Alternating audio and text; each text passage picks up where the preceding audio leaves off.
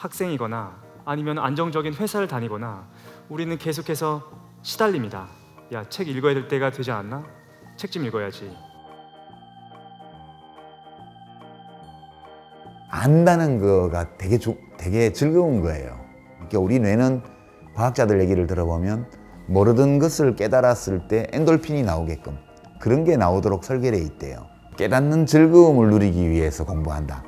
그렇게 생각을 하면서 책 읽는 거죠. 그만큼 좋은 게였고. 훌륭한 분이 얘기를 해줘요 저한테. 이거 알아요라고 하면은 그래서 전 몰라요. 그래서 오 몰라요. 알려주세요. 그럴 때 되게 희열을 느끼죠. 아 내가 진짜 아직도 모르는 게 되게 많구나. 그래서 독서가 제일 좋은 게 저는 내가 뭘 얼마나 모르고 있는지를 계속 알게 해주는 게 독서의 행위라서 너무 좋아요. 사실 두 가지 하면 책을 안 읽고는 못 베겨요. 하나는 말을 잘해야 되겠다고 한번 생각해 보시면요.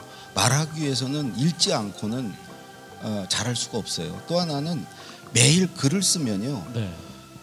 글이 쓰, 써진 분량이 점점 많아질수록 자기 어떤 지식의 영토 이런 게 넓어지면서 모든 게 궁금해지고 호기심이 생긴다. 그러면 책을 읽게 되죠.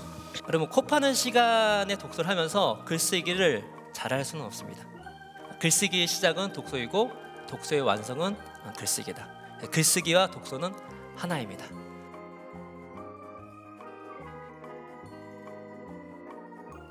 오늘 나보다 내일 내가 더 나은 내가 되고 싶어라는 욕심이 있을 때 저는 책을 읽어야 한다고 생각하고요. 나의 책을 읽었던 삶과 현실에서 얻은 경험들이 합해질 때 그것이 인생이라는 진짜 하나의 책을 만들어내고 심지어 정치적 행위를 할 때도 어, 정치인들이 토론하는 것에 대해서 문해력이 낮은 경우에는 어떤 토론을 하는지 잘 모르는 것입니다.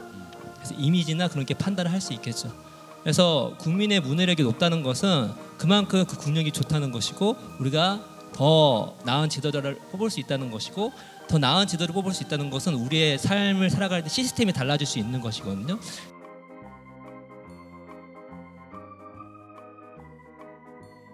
문자를 체득하면 누구나 책을 읽을 수 있다라고 생각하는데 그렇지 않습니다.